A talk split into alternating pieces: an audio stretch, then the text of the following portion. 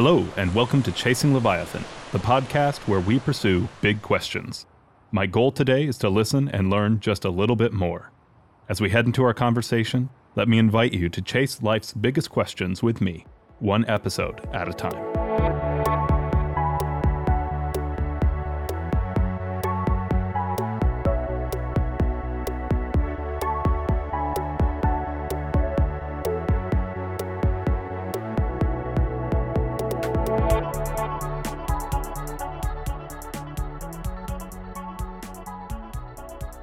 Right, and uh, welcome to Chasing Leviathan. I'm here with Dr. Nemes, um, Dr. Steven Nemes, who got his PhD from Fuller Theological Seminary and is coming out with a book in the Cambridge Elements series. Uh, this particular one is Elements in the Problem of Problems of God, and it's on orthodoxy and heresy. So that's kind of what we'll be talking about today. Uh, Dr. Nemes, wonderful to have you on the show today. Thank you for having me. Um, talk to us a little bit about your journey uh, one into uh, kind of philosophy and theology. Um, you know you mentioned you before we started about you were in analytic philosophy and then you transitioned a little bit into phenomenology. Um, talk to us through that journey and then specifically what led you to writing on orthodoxy and heresy like this? Well i uh, i should start a little further back. I was raised Sure. in a christian family um, my parents are Pentecostals. They're immigrants from Romania. And more or less my whole life until I became an adult, I attended exclusively uh, diaspora, you know, Romanian Pentecostal churches here in America. So my parents were Christians, but they were a minority because in Romania, the majority religion is Eastern Orthodoxy. And especially in the communist era when my parents were still in Romania, um, uh, Pentecostals were not just a religious minority, but looked upon with suspicion. Um, ecumenical relations, you know, didn't really exist between the Pentecostals and the Orthodox in those days. I mean, even today, among unless you're talking to like college-educated people and uh, you know people with a bit of a Western education, even now, you know, Orthodox and Pentecostals are suspicious of each other in Romania. So, um, my parents, being religious minorities uh, from a communist Eastern Orthodox country, they came to America where they became ethnic minorities. Um, and so, um, my whole life basically has been the experience of not belonging where I am. Um, you know, ethnically, I'm Romanian, but culturally I'm American. So when I'm with my American friends, I'm the Romanian, and when I visit my Romanian friends in Romania, I'm the American. uh, religiously, I'm also a, a, minority because my background is in Pentecostalism, which, although is something of a global, not quite a global majority, but it's certainly a large numbers globally speaking. Um, at least um, in America, I would not say that Pentecostalism, sort of traditional Pentecostalism, is a majority religion. I think American mm. broad, you know, mainstream evangelicalism is a different kind of thing. Um, so there's that. Uh, and then even within my own Romanian Pentecostal context, I was in a minority position because I studied philosophy um, and because I had an interest in um, the academic study of theology and philosophy. So I've always been somebody at the edges. I've never felt like I belong where I am. I always feel like I'm on the outside. Um, even when I did my undergraduate degree at ASU, like I said, uh, uh, like you said earlier, my background is in analytic philosophy. Um, but I was a minority among the philosophy students at ASU because I was a Christian, and the vast majority of the professors and the other students were not. Um, then I did my my PhD uh, in theology at Fuller Theological Seminary, when my doctor father, um, Oliver Crisp, received a $2 million grant from the John Templeton Foundation to do research in analytic, uh, analytic theology. Well, before I had started my PhD, I had made a sort of a phenomenological turn in my thinking where I, I really abandoned a lot of, uh, you know, the sort of the approach of analytic philosophy and began to think about things phenomenologically and informed by the phenomenological tradition. Uh, so even then, you know, stepping into my PhD program, I was I was a minority in terms of my method and my philosophical commitments.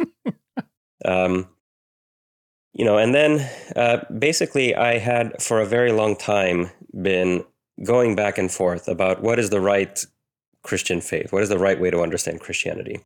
Um, and I had been very seriously considering conversion to Eastern Orthodoxy and to Roman Catholicism for at least 10 years. Uh, even though I was a Protestant this whole time, or at least officially I was a Protestant. In my thinking, I, I wasn't. I was exploring and really digging deep into these traditions. Well, various things happened, and in 2019, various things happened to me in my life. And at some point in the middle of the year in 2019, I read a book by uh, what's his name, Philip um, Philip Cary, called "The Meaning of Protestant Theology," and basically the book is a telling of Luther's evolution in his understanding of the nature of the gospel as God's promise and affirmation of human beings uh, that is accepted on faith. And that book really shifted something in my thinking. It cemented in my mind uh, that Christian faith starts with a good word about Christ. It doesn't build up to it by means of natural theology or whatever. Um, Christian faith starts with this unconditional promise given to us by God through Christ that He loves us, that we're His children, and that He will save us. Um, and that, of course, is contrary to the, the Eastern Orthodox and the Roman Catholic paradigms, even if they can find some way to interpret that formula that fits with them somehow. It's contrary to it because they introduce all these other notions of mortal sin and sacramental grace and all these other things that uh, basically they just assume that the promise cannot just be taken by faith, its effects have to be mediated to you through this institutional hierarchy of the church. And I said, no, that's not right. And so I wrote my dissertation. And the thing that I really wanted to address in the dissertation is how is it that Christians can be reading the same scriptures uh, and be convinced that this is a word that comes from God, and yet they disagree with each other about what this word means. And not only mm. do they disagree with each other, but they're even willing to anathematize and excommunicate each other and call each other faithless toward God because they don't share the same understanding of what this text means to say. Uh, so that was basically my my dissertation. This problem of what does it mean for us to read the Bible as Scripture, uh, and how does Scripture relate to the tradition of the Church as a source and authority for theology? Um, uh, so those are my basic questions in my dissertation, and my phenomenological method led me to the conclusion uh, of fallibility. Um, all of our perceptions, all of our experiences, all of our judgments are fallible because they're founded on particular experiences that can also always be falsified or disconfirmed later on in the future. We don't we can never say with certainty, here's the truth, here's what I have. Every judgment that we make is possibly mistaken. Um, and simple reflection on the facts of experience will reveal this to you. And when you realize this about yourself, uh, then it became clear to me that these ideas of orthodoxy and heresy, anathematization, and so on, these are entirely out of place in theology because theology is a fallible exercise. Um, there are no, or at least in principle, there should not be any notions of orthodoxy and heresy or anathematization, for example, in science. In normal sciences, the evidence and the facts are what guide our inquiries, and we try as best as we can to come up with a theory that makes the best sense of the data that we have.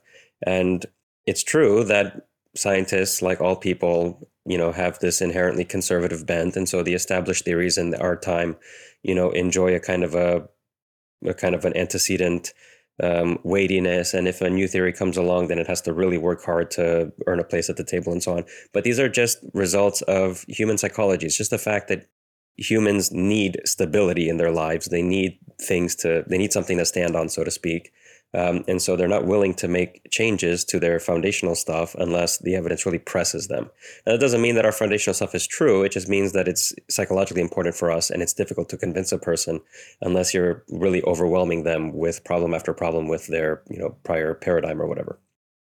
Um, well, in any case, I wrote this book, Orthodoxy and Heresy, because this has been sort of like the the the train of thought that I've been following even before I started my PhD, but especially as I was writing my PhD.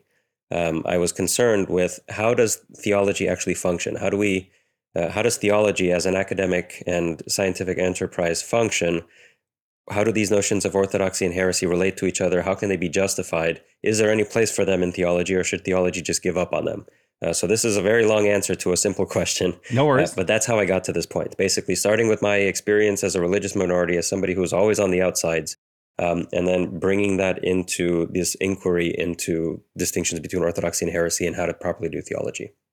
So may, maybe always vaguely heretical, you know, it's kind of. I will say this I am not as conservative a personality as a lot of my friends, and certainly not as the people that I grew up with in church. So I've always had a more open and, you know, exploratory mindset towards ideas. Like I'm willing to listen to an idea and to hear out the arguments if there are any. Um, so I, you know, I, I am just not as, I suppose, dogmatic um, as other people tend to be in matters of theology. And I, th- I think anything should be open for discussion. That's because I've always been a minority, I suppose, and I've never belonged to the majority. When you're in the majority group, it doesn't matter to you, right? Yeah. Because obviously everybody should think like us because look, almost everyone thinks this way. So, you know, if you're in the minority, you have to prove yourself. I've have never been in the majority of anything. So I'm always a person who's been in the minority. I'm always a person who's felt this pressure um, that I have to somehow prove, you know, what I have to say. I have to prove myself if people are going to take me seriously. Whereas for me, I think, you know, this is just entirely wrong. The truth is what matters. It doesn't matter how many people you have, you know, you, you know, you have a list of people that you can cite in support of an opinion. That's not going to make the opinion true. What's going to make the opinion true is if it corresponds to what it is that that opinion refers to. And that's not something that you determine by just appealing to authorities after authorities. That's something that you appeal, or that's something that you determine by turning to that thing itself and trying to make the best sense of it that you can. Um, so I, I've always felt, I, I, I've thought about this, especially lately in the last few months, in the last half year or so. I think my, my constant life experience as a person of, on the boundaries, a person who's never sort of totally fit in uh, where I was, has led me to sort of discount the importance of the group and the dispor- the importance of uh, you know the established consensus and so on as mm. having any kind of value for uh, for theology. Interesting. Yeah. I, uh, before we kind of get into unpacking that thought, I did want to check back and uh, are there any particular figures in phenomenology that you follow? Because there's a couple different kind of trails you can go there but are, are there any particular figures that are influential for you? Well, I first began, uh, I first got interested in phenomenology by reading Robert Sokolowski's book, Introduction to Phenomenology, uh, which is a volume from the year 2000, published with Cambridge University Press. And it's very good, it's very accessible. But I would say that the one phenomenologist who has most influenced me is Michel Henry. I've published about four articles on him. Um, he is also a bit of an outsider in phenomenology. He doesn't fit nicely into Husserlian or Heideggerian categories. Uh, he even thinks that phenomenology itself um, fell victim to a mistake that has been made in the his you know the tradition of Western philosophy for you know thousands of years, uh, which is he calls this mistake ontological monism, uh, which is um, the mistake of thinking that the only uh, mode of manifestation that there is is the manifestation of an object in the world to some subject. But he thinks no, there is another form of manifestation, uh, which is that of a subject to itself, and he calls this life. Life is experiencing yourself. It's uh, an experience in which there is no distance between what is being experienced and who is doing the experiencing. It's a sort of a self experience, if you want to call it that. And he thinks that you know this this reality of life is actually more foundational than the reality of objects appearing in the world. And I make some use of this in some of my books that I have forthcoming. Um, but he is an example of a person who really influenced me in phenomenology. And he also, like I said, was a bit of an outsider. He doesn't fit easily into phenomenological categories. Um, they tried to get him to move to the University of Paris like his whole life. They would always offer him a job, but he refused. He just wanted his small, you know, his uh, job at a smaller university where he had time to himself to write and to study and to research. Um, you know, he he spent some time in various foreign countries teaching. I think he spent some time in Japan, for example. Um, hmm. But he is an example of another sort of outlier and uh, you know um, an outlying figure in phenomenology who's becoming more popular, admittedly. Um, but he's one who introduced, who influenced me very much. Interesting. And uh, so I'm does that show up in orthodoxy and heresy here or that's more like theology of the manifest Christianity without metaphysics? So I make a brief reference to Michel Henry in Orthodoxy and Heresy in the last chapter, but the discussion of Henry is much more robust in my book, uh, Theology of the Manifest. Yeah, I can see it, which is uh, forthcoming with uh, Fortress Academic Press. Correct. Okay, awesome. Yeah, so that's um thank you for thank you for kind of following up on that. Uh tell us a little bit, you know, um why orthodoxy and heresy and why uh and how did you think was the right way to approach it? How did you come to approach it the way you you did? Well, I, I wanted to write about this topic. I mean, really, I was invited to write this book. So, somebody, the editor of the series, um, Problems of God series, uh, had read a paper of mine that was recently published in the Journal of Analytic Theology called Theology Without Anathemas. And he proposed that I write a Cambridge Element on the topic of orthodoxy and heresy. And I said, okay, I'll do it. Um, so, I'm interested in this topic in general because I'm interested in how Christians relate to each other. My personal opinion is that Christians get divided about things that do not matter, and they are vastly overconfident about their opinions and especially their theological distinctives, the things that distinguish them among themselves. Um, I think that Christians tend to be too confident about those things and to make too big a deal out of them. And uh, of course, you know, the obvious response to that is no, these are things that matter, right? It's the difference between orthodoxy and heresy. So then I had to investigate okay, what is this issue of orthodoxy and heresy? How should a theologian think about it?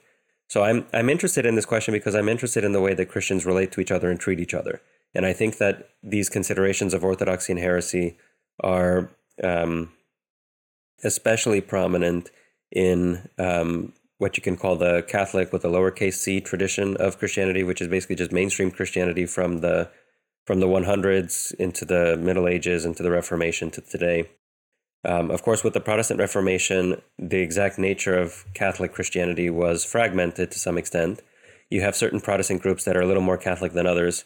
Uh, Presbyterians, maybe Lutherans, especially Anglicans, they tend to be more Catholic in the sense that they are more continuous with the mainstream tradition that came before them.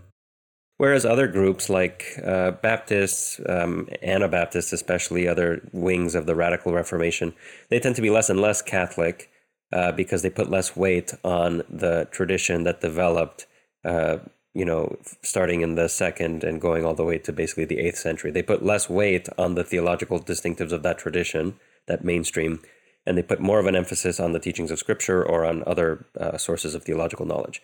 So you might call those less Catholic forms of Christianity, whereas Roman Catholicism, Eastern Orthodoxy, Anglicanism, traditional Lutheranism, or traditional uh, Presbyterianism, these are more Catholic forms of Protestantism. Um, so if you're a Catholic Christian in this sense, you are concerned about orthodoxy and heresy. That's what that's one of the distinctives of Catholic Christianity is this distinction between orthodoxy and heresy, between what is necessary to believe and what is necessary not to believe.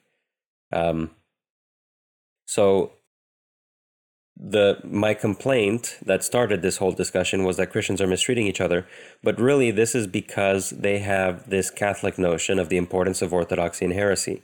So I wrote this book because I wanted to show how these ideas of Catholic uh, of Orthodoxy and heresy developed over time, how they are related to each other formally, and also whether a case can be made for disregarding them in the in the pursuit of theology in the academic study of theology. Gotcha. So for our listeners, can you define, uh, as you do in your book, what orthodoxy and heresy are? Yeah, so in my book, I give basically etymological discussions of you know where these words come from. They both come from ancient Greek language. Um, orthodoxy is a compound of two Greek words, orthos and doxa. Orthos, uh, literally, it just means straight or upright.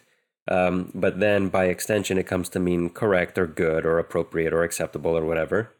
Um, Doxa uh, can mean two things. It can mean either an opinion that you have or that you entertain about a thing, or it can mean glorifying something or glory. Um, the first definition, uh, in terms of opinion, this is more common in uh, Hellenistic sources. Um, uh, for example, in Aristotle, uh, doxa means an opinion that you form. Um, Whereas in the Septuagint, doxa typically refers to the glory or the uh, the you know the sort of the splendor of God, the glory of God, um, His impressive manifestation and experience, and so on. So he talks about the glory of the Lord coming upon the tent in the in the desert, and so on. That's the word doxa. So when you put those two words together, orthodoxy can mean either correct belief or correct worship or correct glorying of God or extolling of God. Um, and if you think that believing is a part of the way that you worship God, then the two senses blend together. Um, so that's that's basically the idea behind orthodoxy. Now, heresy, that word has a more complicated um, etymological origin. Uh, it comes from a word that means to take. Uh, so you can talk, for example, about um, you know a warlord capturing a village or a king taking a town or whatever. You would use a word uh, hairomai, uh, which means to take. Um, and then it comes to hairesis, specifically, it comes to mean like a sect, like a group. And this is in a neutral sense, just some group out of all the groups that exist in a community. So, for example, in the New Testament, we find references to the sect of the Pharisees or the sect of the Sadducees or the sect of the Nazarenes, which are the Christians, and so on. Uh, this is the word heresy in this in the neutral sense of just a sect, a religious grouping that has you know some clear distinction from other religious groupings in a in a community. Um, now, heresy also comes from this word that means to choose. Um, so, in this sense, you can say that a sect, a heresy in the sense of a sect, is a particular way of life that a person chooses for himself. So, once you have diversity in a community, once you have, you know, Pharisees, Essenes, Sadducees, Zealots, etc., well, not everybody is the same way. Not everybody lives the same way. Not everybody has the same principles. So, to some extent, you have to choose which of these you're going to belong to. You have to make a choice about what group you're going to belong to. Um, and this sense, hairesis, in the sense of a choice, becomes a sect in the sense of a particular grouping that you've chosen to belong to, that you've chosen to commit yourself to. Um, then the word heresy, or the word hairesis in Greek, also takes the negative no, uh, sense of a heresy uh, when it be, uh, when it's basically from the particular from the point of view of a particular group. So let's say you commit to a particular group. Okay, once you are a part of that group and you've committed to it, then other opinions or other practices or whatever become heretical for you because the group does not allow them. So, heresy in the negative sense presupposes your belonging to a sect or to a heresy in the, in the uh, neutral sense. So, hairesis in the neutral sense just refers to a sect, a grouping. Uh, hairesis in the negative sense of heresy um, presupposes your belonging to a group. Because if you don't belong to any group, nothing is a heresy for you, right? Everything is open. You make a choice. Uh, but once you do make a choice and you commit to a group, then certain things become heretical or heresy for you because the group that you belong to doesn't allow them. Um, so right, because once you chose the, something, sorry, go ahead. So basically, the idea is that every heresy presupposes an orthodoxy. Okay, so heresy in the negative sense presupposes that there is such a thing as a an orthodoxy, things that are right to believe or right to do, um, and heresy in the negative sense only arises once you've already committed to an orthodoxy. So you cannot make a judgment about heresy in the negative sense unless you already are committed to a certain orthodoxy. And then, you know, I say in my in my book, this means that every, you know, one man's heresy is another man's orthodoxy because according to your group, what I believe may be wrong, but according to my group, what you believe is wrong. So your heresy is an orthodoxy for me, whereas my uh, orthodoxy is a heresy for you, and so on. And these uh, and, and these different sects which of course, whichever one you're part of is by default considered orthodoxy, are organized by uh, that second section that you bring into that that kind of first chapter, which is belief that, belief in, and living with. Can you talk about how that kind of forms yeah. that framework? Is it framework the right way to talk about that? Well, what I'm trying to do in that section is I'm trying to show that Christianity, being a Christian, means relating to things in these three different ways. Uh, so these are three different relations that are constitutive of Christian existence. One of them is belief that. Uh, basically, belief that is uh, believing that something is the case. For example, if I believe that the earth is round or if I believe that the sky is blue, those are beliefs that. Belief that is a way of, we might say, relating to a proposition, right? I accept that a certain proposition is true, namely that the sun is in the sky or, you know, the earth is round or whatever. Um, so that's belief that. That's a sort of a propositional way of relating to things. Uh, but there's also another way of relating called belief in. And belief in is not propositional. It's not totally disconnected from belief that, but it's something different. Belief in is a matter of entrusting yourself and your safety and your well being to another person. Uh, so, for example, if you go to the hospital, you believe in your doctor in the sense that you entrust yourself to him and you, you know, put your life in his hands, so to speak, and, and you know, um, commit yourself to Him in order to save you. Just like children, for example, might believe in their parents in the sense that they trust themselves to their parents and they uh, they go looking to their parents for safety or for help or for food or for whatever. Um, so belief in is something different from belief that. You can believe that any number of things without believing in. Uh, the classic example of this in, in the Bible is in James chapter 2, where he says, You believe that God is one. That's great. So do the demons, and they shudder. Uh, so the idea is that the demons believe that God is one, uh, but they don't believe in God in the sense that they don't commit themselves to Him and trust themselves uh, uh, to Him to take care of them. Rather, they're in opposition to their Creator. So, belief in is really a matter of the orientation of the heart. It's a way of how you personally are oriented or disposed towards another person. Uh, whereas belief that is a matter of whether or not you accept a certain proposition as true. And then finally, there's another relation that I call living with. And this is just a matter of sharing your life with people. So, for example, I'm married and I have a child. Um, and I live with my wife and with my child. So that means that I, I live with them, I share my life with them. Um, I open myself up to them. I allow them to have an influence on me. I try to influence them. Uh, we have a sort of a back and forth. There are people that I don't live with, uh, not just in the sense that I don't live in the same roof as them, but also, but I don't communicate with them. I don't share my life with them at all. That could be because I don't know them. I've never heard of them before. Or it could be because we're not friends or we don't get along or I think it's better for me not to interact with that person and, and so on. So living with is another way of relating uh, that is not really propositional. It's it's it's again a different way of sort of disposing uh, yourself uh, towards other persons, and this is in in this case, it's a matter of sharing your life with another person and allowing their life to mix and blend with yours, uh, to sort of have a common life to some extent.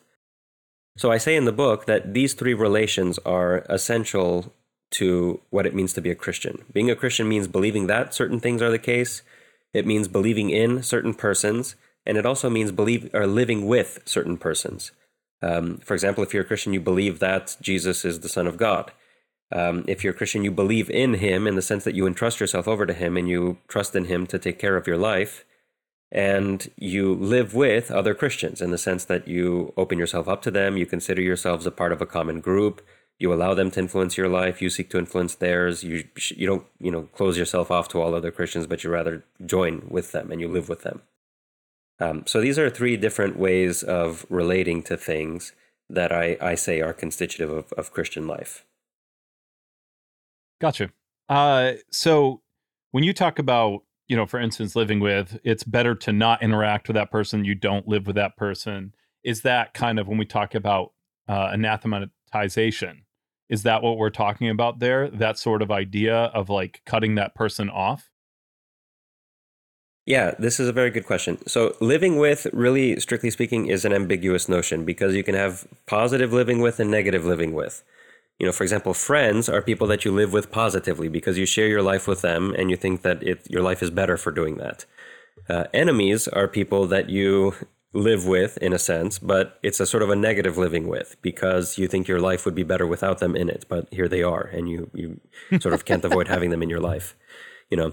So um, living with can be positive and negative. One way of understanding the anathema, the function of the anathema in theology, is that it's basically a declaration that Christians are no longer to live with these individuals or persons who have these beliefs, right? So if you believe that this and this is the case, then you're anathema. Uh, that means that you're cut off. You no longer are a part of the common shared life of the church. Uh, we no longer live with you. You're a heretic. You're on the outside. Um, at, at the very least you're on the outside of the church you might also be on the outside for god too it could be that god doesn't share his life with you anymore but people get sort of you know um, less certain about that one at the very least an anathema is a clear cutting off of a person from the life of a church so an anathema is a way of refusing to live with a person who you know has the wrong opinion or does the wrong thing or whatever how does that interact with uh, the different spheres uh, do you see that this is primarily theological, or how does this work within um, when it comes to social things, when it comes to political things? Um, how far does that extend? Is that something that depends on the tradition? Well, it, it'll really depend on the tradition. I mean, for example, Roman Catholics will say that people can be anathematized for their beliefs, they can also be anathematized for their actions. Uh, they can be anathematized for their theological beliefs or for their political beliefs, insofar as these are, you know, ethically contrary to the teachings of the church. So a person can be anathematized for any number of things. Um, it it really depends on the individual case, but people can be anathematized for reasons of theology or reasons of politics or reasons of ethics or reasons of their own personal life and their actions and so on. Gotcha. And then um, that kind of leads us into, in some ways, I think the uh, philosophically more treacherous ground of uh, uh, talk to talk to us about truth.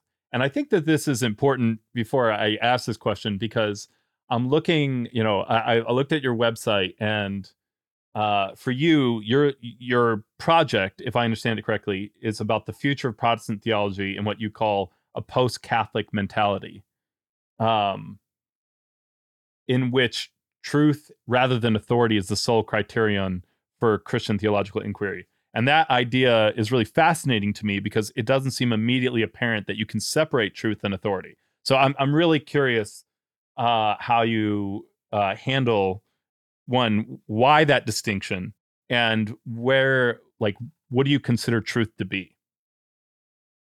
No pressure, right? Like not, the... you know what is truth? yeah, like Pilate's question. Right. Um, well, uh, I think that Aristotle gave a very good definition of truth. He says, uh, truth is to say of what is that it is, and of what is not that it is not. Uh, in other words, truth is when the way that you're thinking or talking about a thing is adequate to the way that that thing is.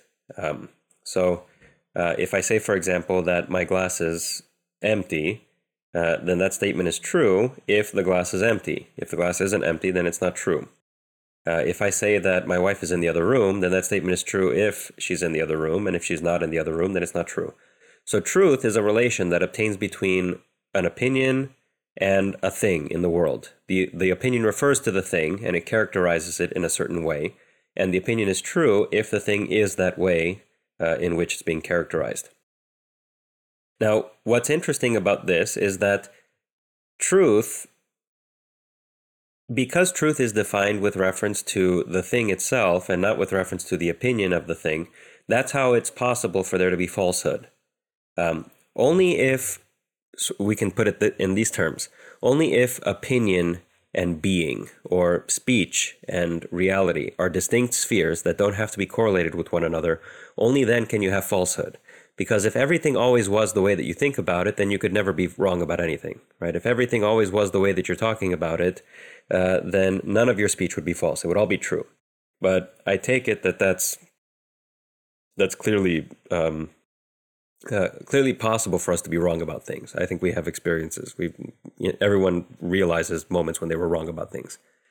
Um, so this possibility of falsehood is interesting because it shows that speech and being, or thought and reality, opinion and reality, however you want to put it, these are two spheres that are distinct, they're independent of each other, um, and they don't have to correlate. So the way that I talk about things doesn't have to be the way that they are. And the way that things are doesn't have to map on to the way that I'm talking about them. That means that if I want to know what the truth is, then I have to try to confirm my opinions about things in an experience because experience is the way that I get access to the things that I think about. If I want to know if my wife is in the other room, then I've got to go there and look. If I want to know if the glass is full, then I've got to look at it and, and test it and see it. If I want to know, for example, uh, what Paul's teaching about the doctrine of justification is, then I've got to read what he wrote about it, right, and make various other corollary assumptions about, you know, the truthfulness of his reports and his writings and so on. Um, so basically, truth is uh, truth is this relation that obtains between an opinion and the thing itself to which the opinion refers. And the thing that makes the opinion true, importantly, is that thing. So that means that authority has nothing to do with truth. Uh, you can have an opinion that is endorsed by all the, you know, um, predominant authorities in a certain field at a time. That doesn't make that opinion true. And that we have examples of that in the history of science. For example, the geocentric model was affirmed by all the relevant authorities in physical science in the Middle Ages, but eventually people gave it up because they realized no, actually, there's a better theory that makes better sense of the facts that we have at our disposal. Um, so even though at one point in history everybody believed that the sun goes around the earth, and they had good reasons for doing so because their evidence led them to this conclusion and their theory made sense of the evidence, it was still false. So you cannot prove an opinion true by appealing to authority. Strictly speaking, that's a non sequitur, because what makes it an opinion true is the thing itself to which the opinion refers, and not the person um, that endorses the opinion or that suggests it or proposes it to other people. Uh, so this is why I think, because in theology, truth and authority are blended together. I think this is a sickness and a cancer in theology, and I think that this is um, this is why theology needs to give up these notions of orthodoxy and heresy. Because again, the judgment of orthodoxy or heresy is determined by appeal to the authorities of a group. If you were tried, if you were to try to prove opinions as orthodox or heretical strictly because they're true or false, without any reference to community authority or, or anything like that, well, it's very hard to do that. And that's again because we're fallible. We make mistakes. Um, our experience of things is very limited. It's impossible for us to say with definitive certainty that this or that is the case. And so, because we do not have an infallible grasp of the truth, all of our judgments are tentative, all of our judgments are revisable, and there's not really a point in declaring certain things orthodox and other things heretical, anathematizing people, kicking them out of our group. Like, hey, we can be wrong. Um, but what happened in the history of the Catholic tradition was that our natural inability to prove things true, our natural limitations as regards our possibilities of knowing, were um, basically um, they made up for that by uh, introducing this notion of an infallible institutional authority. So now it doesn't matter that I can prove it to you or not. Now it doesn't matter what my arguments are. Uh, if the church has spoken, then it's true.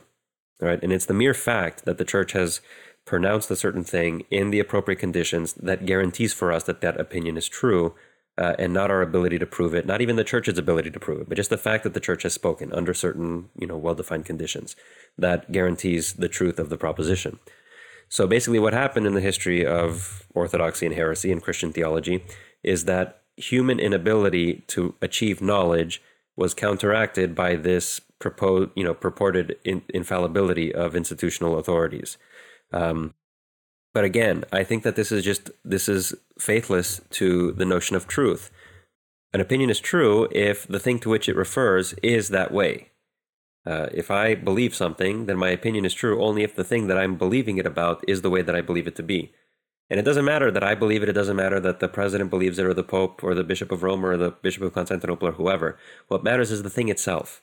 And so when in the history of Christian theology people recognized that the things themselves that they were talking about were inaccessible and hard to get at, well, they had to find something else to point at in order to prove their opinion. And so they pointed to the institutional authorities of their church, they pointed to the purported apostolic succession and all these other. Basically, they couldn't get at the things themselves, and so they they took what they could that was at that was at their disposal, um, and they said, okay, these are the signs that we have the truth. Um, and I think that that's just wrong. It's just it's it's a non sequitur. It's fundamentally an invalid inference. Uh, you're inferring from something that has nothing to do with the truth to the truth of your opinion. And I think that's you recognize it as a logical fallacy when you take philosophy 101 your freshman year. Uh, but in theology, this sort of thing is done all the time, and it was done all the time in history and people were killed for this. I mean, imagine being burnt at the stake because the people who burn you at the stake, you know, justify their opinion by means of logical fallacies. I think this is insane. I think it's a sin. I think God will judge those people. But that's the way it happened in history. That's just how things turned out. Uh, and maybe I'm completely barking up the wrong tree here, but when you talk about the thing in itself, uh, does that relate uh, in any way to the truth um, you talk about life as the subject to itself with Henry. Um, how does the thing in itself relate to the subject relating to itself? So notice I did not say the thing in itself. I said the thing itself. Gotcha. Um, so uh, what I what I was trying to say is that if I have an opinion about dogs, then whether or not my opinion is true depends on dogs. If I have an opinion about mathematics, then whether or not my opinion is true depends on mathematics. If I have an opinion about the teaching of Paul in the letter of Romans, then whether or not my opinion is true depends on the teaching of Paul in the letter to the Romans. Um, so, what I meant to say there is that basically an opinion refers to something, uh, and truth is accomplished when that reference, you know, has a certain quality of being adequate. Uh, if I say, for example, that the walls are white, but actually they're red, then my opinion is not true. But if they are white and I say that they're white, then I've got a true opinion. Uh, so that's what I mean to say. The thing itself, the thing that I'm referring to, that's what makes my opinion to be true or false. And that should be the only consideration in determining the truth of my opinion. Yeah, I, am tracking with that part. I was wondering how truth uh, relates to Henry's subject to itself, the the idea of that thing that he calls life. Um, and I think some of it is just I don't fully understand that concept, but it mm-hmm. seems like uh,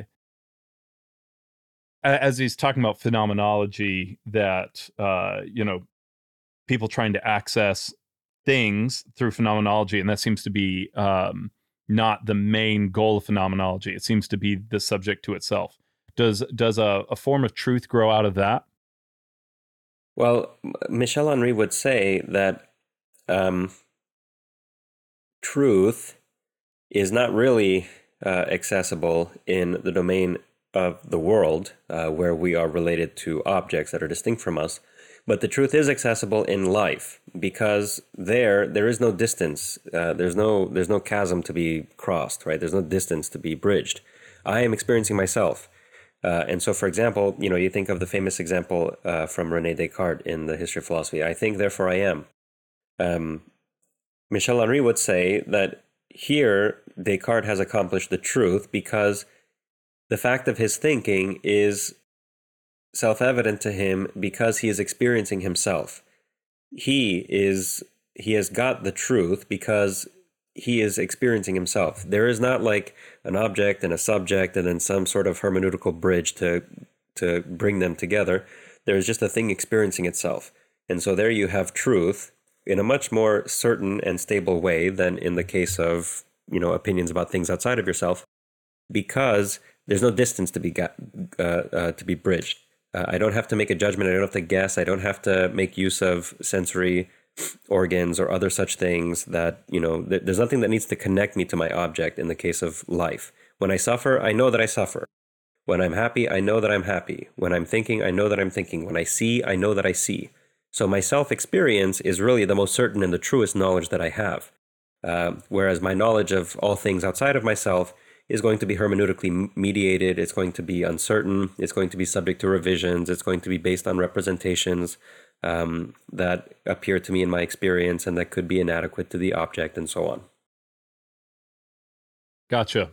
Uh, so as I'm listening to you talk about, uh, is there a, an idea of fallible authority that can still use notions of heresy and orthodoxy, or is do you think that there's only infallible authority or no authority at all?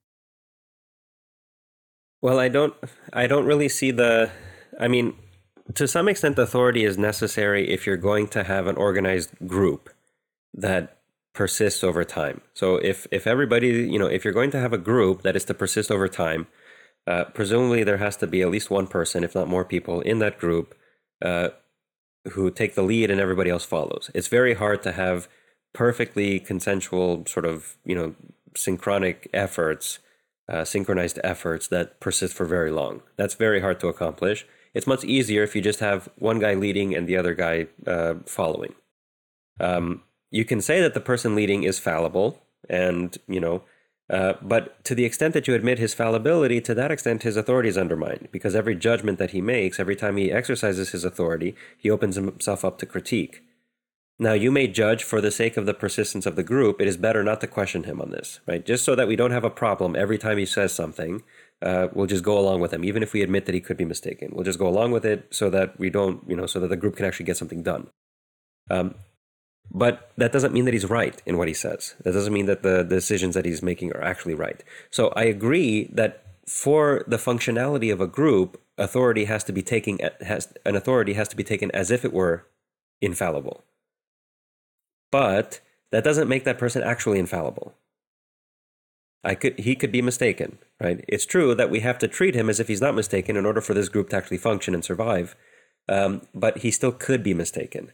So the infallibility of an authority is a is a kind of a functional necessity. It's a kind of a practical necessity for the persistence of a group, but it has nothing to do with truth. And it seems to me that at least in this academic study of theology, what matters is the truth. Um, and in that case, the authority of a person has nothing to do with the truth. All that matters is the thing itself that we're talking about. So I would distinguish between two functions of authority. The practical function of authority is to allow a project to survive, right? You have somebody who's making the, you know, who's calling the shots for everybody else, and everybody else falls into line so that the group can persist. That's a functional uh, notion of authority. But epistemically speaking, authority is irrelevant, right? Because even if we need this guy in order for the group to survive, he could still be wrong. That's not what would make him right, right? The group, you know, it's true that the group might dissolve if we don't listen to him anymore, but he could still be wrong, even though the group will dissolve. So I think that these are just two different things. They're two different ideas. Gotcha. And how would you address uh, ideas of like uh, taking certain things on uh, authority in order to push further epistemically? If that makes sense. Like obviously, like I I don't know everything about science, but I'm or you know for the work that I've done in philosophy, I don't know even everything in my field, but I, I've learned a few things, and I, I take some things on authority, some things I've proved to myself. How does that function in this in this uh th- this process? So if you want to engage in a sort of a conditional like um, research program, if you want to call it that. You know, here these guys have these ideas. Let's see if we take these ideas for granted, where where can we go with them? That's one thing. But if you want to know, that's not going to be enough for you, because you can like you can just take for granted what certain people say, and then say, okay, if we take these ideas for granted, here are some other things that we can say that's all fine. But at the end of the day, the, the result that you produce is a conditional one because the validity of your end result is dependent upon the validity of your prior assumptions. And you just took those for granted. You didn't investigate them yourself. If you want to know, if you don't want just to produce, but also to know, uh, well, again, knowledge, I think, is a kind of a perception of the truth. It's a matter of seeing that my opinion corresponds or conforms to the thing itself to which my opinion refers. And in that case, I can't take it on authority. I have to search for myself. I have to accomplish for myself this awareness of the adequacy of my opinion to the thing itself. Um, and so, uh, if I want to know, then the appeal to authority is not going to be enough for me. Um, the appeal to authority can be enough for me if I want to further along some research program or some tradition, right? I just take for granted what it says and then see where I can go with it. Uh, but that's not the same thing as knowing. Knowing means setting all appeal to authority aside and striving to see for myself. Um, so I think that you can do that if what you want to do is to see where a tradition will go. But if you want to know, you cannot do that. You cannot just take what another person says for granted. You have to see for yourself. Gotcha. So, um, I want to make sure to give you enough time to talk through your conclusions. And uh, I, I know we're running close up to our time here, and um, so talk to me a little bit, you know, you you have as your conclusion theology without anathemas. So what uh what would this look like? What would this program look like? Well, um, the theology without anathemas. First of all, what it looks like is that we don't anathematize each other. Um, you have your opinions and I have mine. Maybe we disagree, but if we do disagree, I am not going to send you to hell for having the wrong opinion. I am just going to say, okay, why do you think that? Here's why I think my view is correct. Where do we differ? Where are we the same? Um, have you considered this argument? Have I considered that argument? Um, if at the end of the day we can't convince each other, we'll say, all right, well, you know what? Um, doesn't seem like we can convince each other. There's some kind of some deep seated things here. We'll have to think about them again another time. You can go your way. You can continue doing what you're doing. I can continue doing what I'm doing. You know, maybe we can talk about it again later. Um, you continue to do theological inquiry as you please. You study what you want. You see where you know the trail of investigation leads you, uh, but you don't draw hard lines between who's in and who's out. Now, why is that? Because I think another part of theology without anathemas is this realization that we are all oriented towards a common object. So, take for example again the, the example of uh, natural science.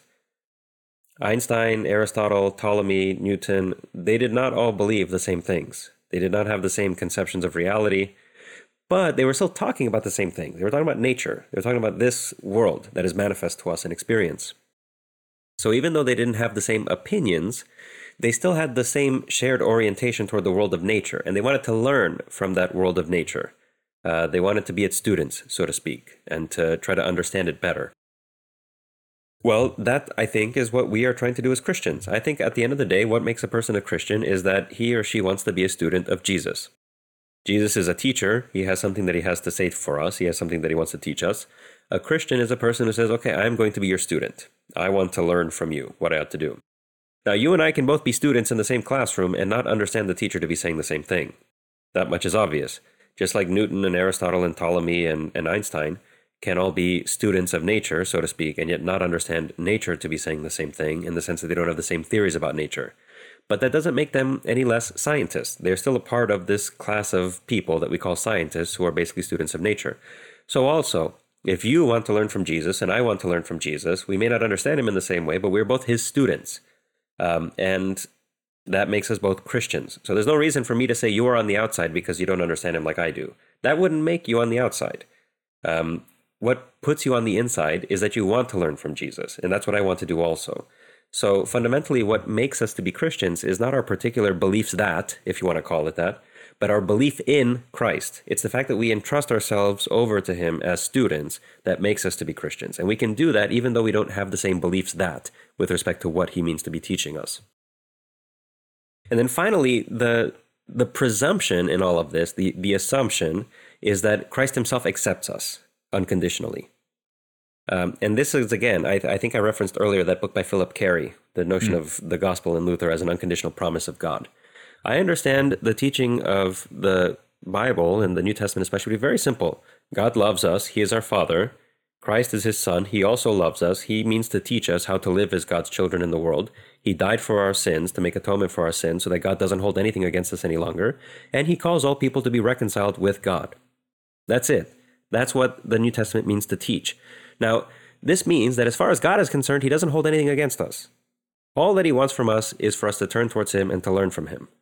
And as soon as we do that turning, as soon as we are oriented toward God through Christ and we want to learn from Him what it means to be children of God in the world, then we are Christians. And that is, it's possible to have that orientation um, irrespective of our particular dogmatic beliefs, right? We don't have to believe any anything in particular about the various controverted issues in theology in order to have that orientation towards Christ. Um, and the starting point of the orientation is God's acceptance of us, right? So we don't have to earn our way into God's good favor through our orthodoxy or through our doctrinal correctness or whatever. We start with God's favor. That's the presumption. Um, just like, for example, Einstein, Newton, Ptolemy, Aristotle, they didn't have to earn nature's favor somehow for nature to show itself and to take them on as students. Nature is always doing its thing. This world is big enough for all of us, and even if we have different opinions about how the world functions, this world is permitting of all of us. It lets us be here and it lets us learn from it. Well, that's a little bit about how I think about God. He is there, He accepts us. He has brought us into life, He is revealing Himself to us. He accepts us all as His students. There's world enough in, in God's classroom, so to speak, for all of us. And what makes us to be students in that classroom is the fact that we respond to God's willingness to have us by orienting ourselves towards Him and wanting to learn from Him. Uh, so that's what I think a theology with uh, without anathemas is about. Uh, in the first place, we don't kick each other out and call each other names and send each other to hell for disagreeing. Um, in the second place, that's because the more fundamental thing that we all have in common, what makes us all to be Christians, is our shared orientation towards Christ as prospective students. We want to learn from Him. And I can want to learn from Christ even if I don't understand Him in the same way that you do. So that's what makes both of us Christians, even though we disagree. And the basis for our wanting to learn from Christ is Christ's own message that God accepts us as our Father. Uh, so we start with God's favor. We're not trying to earn it. We're not in danger of losing it. Uh, we can reject it. Certainly, I can turn away from it. I can say, you know what, I don't care anymore. So we can certainly turn away from God's favor, but we can't lose it because He gives it to us unconditionally. He loves us and He wants us and He accepts us. Um, so these are the the ways of doing. This is sort of the theoretical background of a theology without anathemas, and it seems to me obvious that there is no place for notions of orthodoxy and heresy in this kind of scheme.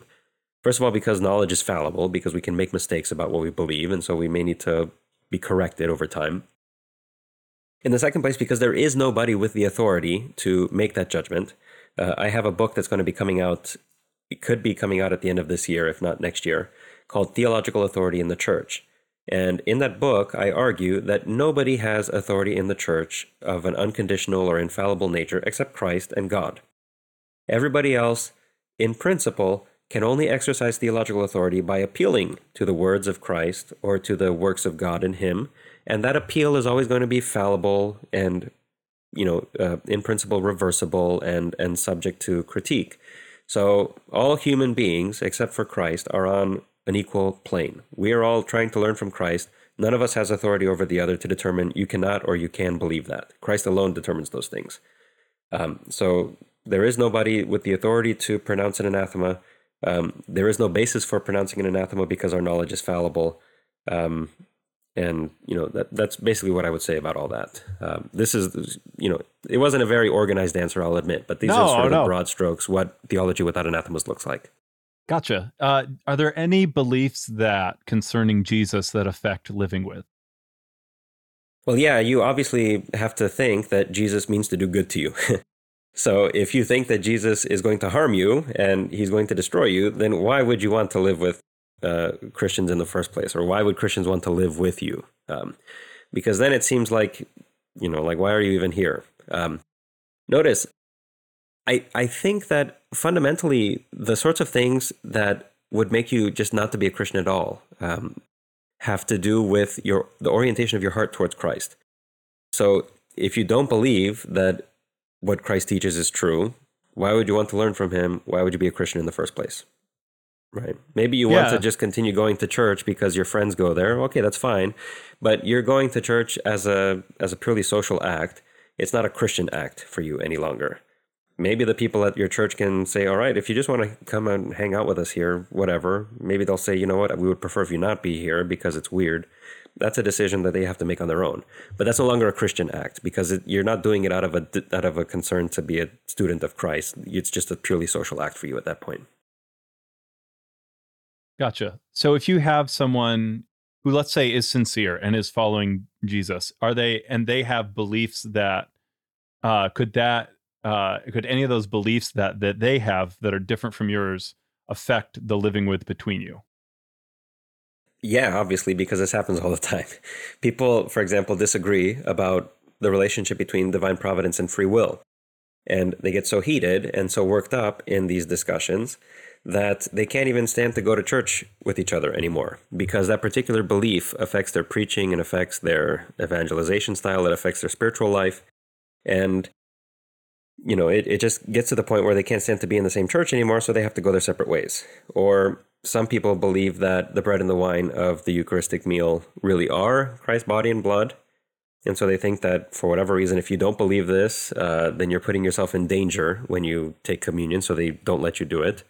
Or they might think that the bread and wine of the Eucharistic meal are not really Christ's body and blood, they're just bread and wine. And so they might be open to having other people come and eat with them too, because they're symbols. It's a symbolic sort of ceremonial, uh, you know, symbolism that's involved there. Um, but so you can see how different beliefs that will affect the situation of living with. Now, whether they do so rightly or not is another matter. But it's clear that people can have different differences in beliefs that, which will translate into changes in their willingness to live with each other. And do you think any of those um, are rightly messing with living with, like like they should stop living with, or it's like so? For instance, as like a crazy example, but we do have examples from church history. You have Origen uh, emasculating himself because he wants to stop lust, and then realizing it was a mistake later. Or I heard about an unfortunate example of a, a young man who had come to uh, Christ and ha- he read the passage about it is better to tear out your eyeball and he blinded himself because he was struggling with lust um, yeah. is that is someone who persisted in that and continued to teach that uh, which would be a belief that I, I, think if i understand correctly would that affect living with like it rightly so. Yeah um, when you make judgments of this sort excuse me. I'm sorry, I'm getting over uh, uh, some kind of sickness. No um, when you make judgments of this sort, you are always assuming that the thing in question is clear, right? You wouldn't mm. kick someone out of your community over something that's obscure unless you had other motives for doing so. Um, so the the decision to exclude a person from the community, to refuse to live with that person anymore, um, presupposes a clear basis. It, it presupposes that you're making this, this like the rules are clear. Christ's teaching on this is very clear. You are disrupting, you know, the the order and the unity of the church. You got to go. Um, are things clear? Yeah, I think that some things are clear. I think, for example, the rule about plucking your eye and you know tearing off your hand i think those are obviously exaggerations and i think that you have to be there has to be something wrong with you you have to have a sort of a pathological um, you know guilt over sexual temptation or something like that to actually take those commands literally um, would you kick a person out of the community um, i mean if a person really thought that he had to tear off his right arm it doesn't seem to me that my first preoccupation would be to kick him out. Uh, my first preoccupation would be to try to set him straight um, until he actually does it. I mean, I'm sure that after he would do it, he would learn his lesson and he quickly realized he made a horrible mistake. Um, but I would, I would very clearly like, I would, I think my first inclination would be, I have to clarify in this person's mind a, a few things uh, rather than kicking him out. I mean, a person can have whatever weird opinions he wants. I don't think that the, the mere holding of an opinion is a reason to kick out by that by itself. I think the reason to kick a person out of the community is because they disrupt the community life in a certain way. So, for example, if somebody sat up and started saying Jesus Christ is not the Son of God, he was just some guy, he was a charlatan, he was a magician, he died, um, he's not resurrected, he's never coming back, his teachings are all false would you kick a person out of your community for saying that stuff? Well, yeah, uh, because at that point they're no longer trying to be a student of Christ, right? And they're no longer open to being questioned by anyone. They're no longer open to to dialogue. They've just rejected Christ. So at that point, why are you even here at, at all, right? Like you have no reason to be here. Um, but if a person believed that they should cut off their arm, I mean, I would not kick that person out of the community. I would try to help them. I would try to get them to understand that they are reading this wrong. They're they're misinterpreting what Christ means to teach. So I, I think that the at least these examples that you give don't call to my mind for an excommunication. They call for an, an intervention, if if you want to call it that. Gotcha. Yeah, that that's helpful. Um, so one, thank you so much for for coming on, Dr. Nemes. Um, and then also, is there one? Uh, if you could leave our audience with one takeaway, what would it be? The takeaway is um, you know this uh, this famous line. It supposedly it's Aristotle. It's it's not it's not found in Aristotle, but it's a sort of a medieval paraphrase of a of an idea that's in Aristotle. Um, uh, magis amica veritas, which in Latin means truth is a greater friend. So the line goes that Plato is a friend, but truth is a greater friend. Mm. Um, you know that's that's an example of the relationship between authority or community and truth right? Plato can be your friend, he's an authority, but the truth is a greater friend. Uh, and it seems to me that an academic person, a scholarly person, wants the truth rather than friends, uh, if he's forced to choose between the two. And that I think is the is the the the lesson of this book, Orthodoxy and Heresy. Truth is the greater friend. You can have the you know you can have the ecumenical councils on your side. You can have this long tradition. You can have you know, a very impressive institutional ecclesial structure. But if you don't have the truth, what does all that matter? If what you say is false, what does that help you? Uh, truth is the better friend. Um, and truth is unconnected to those things. And Christ himself says the truth will set you free. If there's anybody who stood on the edges and simply did not fit into the categories, you know, the established categories of his time, it was Christ. Um, you know, he just this last Sunday at the at church, the reading was from a passage in Luke's gospel where uh, Christ goes to visit a chief Pharisee, and uh, you know he immediately he he barely is in this person's house, uh, and he you know he chastises his host for not offering to clean his feet. And he you know when all these other people say he says when you guys go to a party you shouldn't go and try to get the best seat for yourself. You should sit in the lowlier parts and get called up and so on. So look at what jesus does. He's a nobody. He's just some guy from nazareth he's visiting a chief Pharisee's house. He lectures this guy in his own house. He calls all the other Pharisees to task for their inappropriate concerns and preoccupations. Jesus didn't care. He cared about the truth. He didn't care what your authority was. He didn't care where you stood in the ecclesial hierarchy, you know, what rung of the ladder you were on or anything like that. He didn't care about any of that. What mattered was the truth of God. Um, that is the most important thing for Jesus. And I think that's what should also be the most important thing for Christian theology as well. If you want to be a student of Christ, you should learn this first lesson that the most important thing of all is the truth, the truth that comes from God, and not all these other things that people use as replacements for truth or as stand ins for truth, like ecclesial authority and hierarchy, hierarchy and tradition and you know traditional pedigree and the rest. Absolutely. Uh, real, uh, real pleasure to talk to you, Dr. Nemes. And uh, I think we can, you know, anyone listening will agree that the most important thing is the truth and that the truth matters. So thank you. Thank you for having me.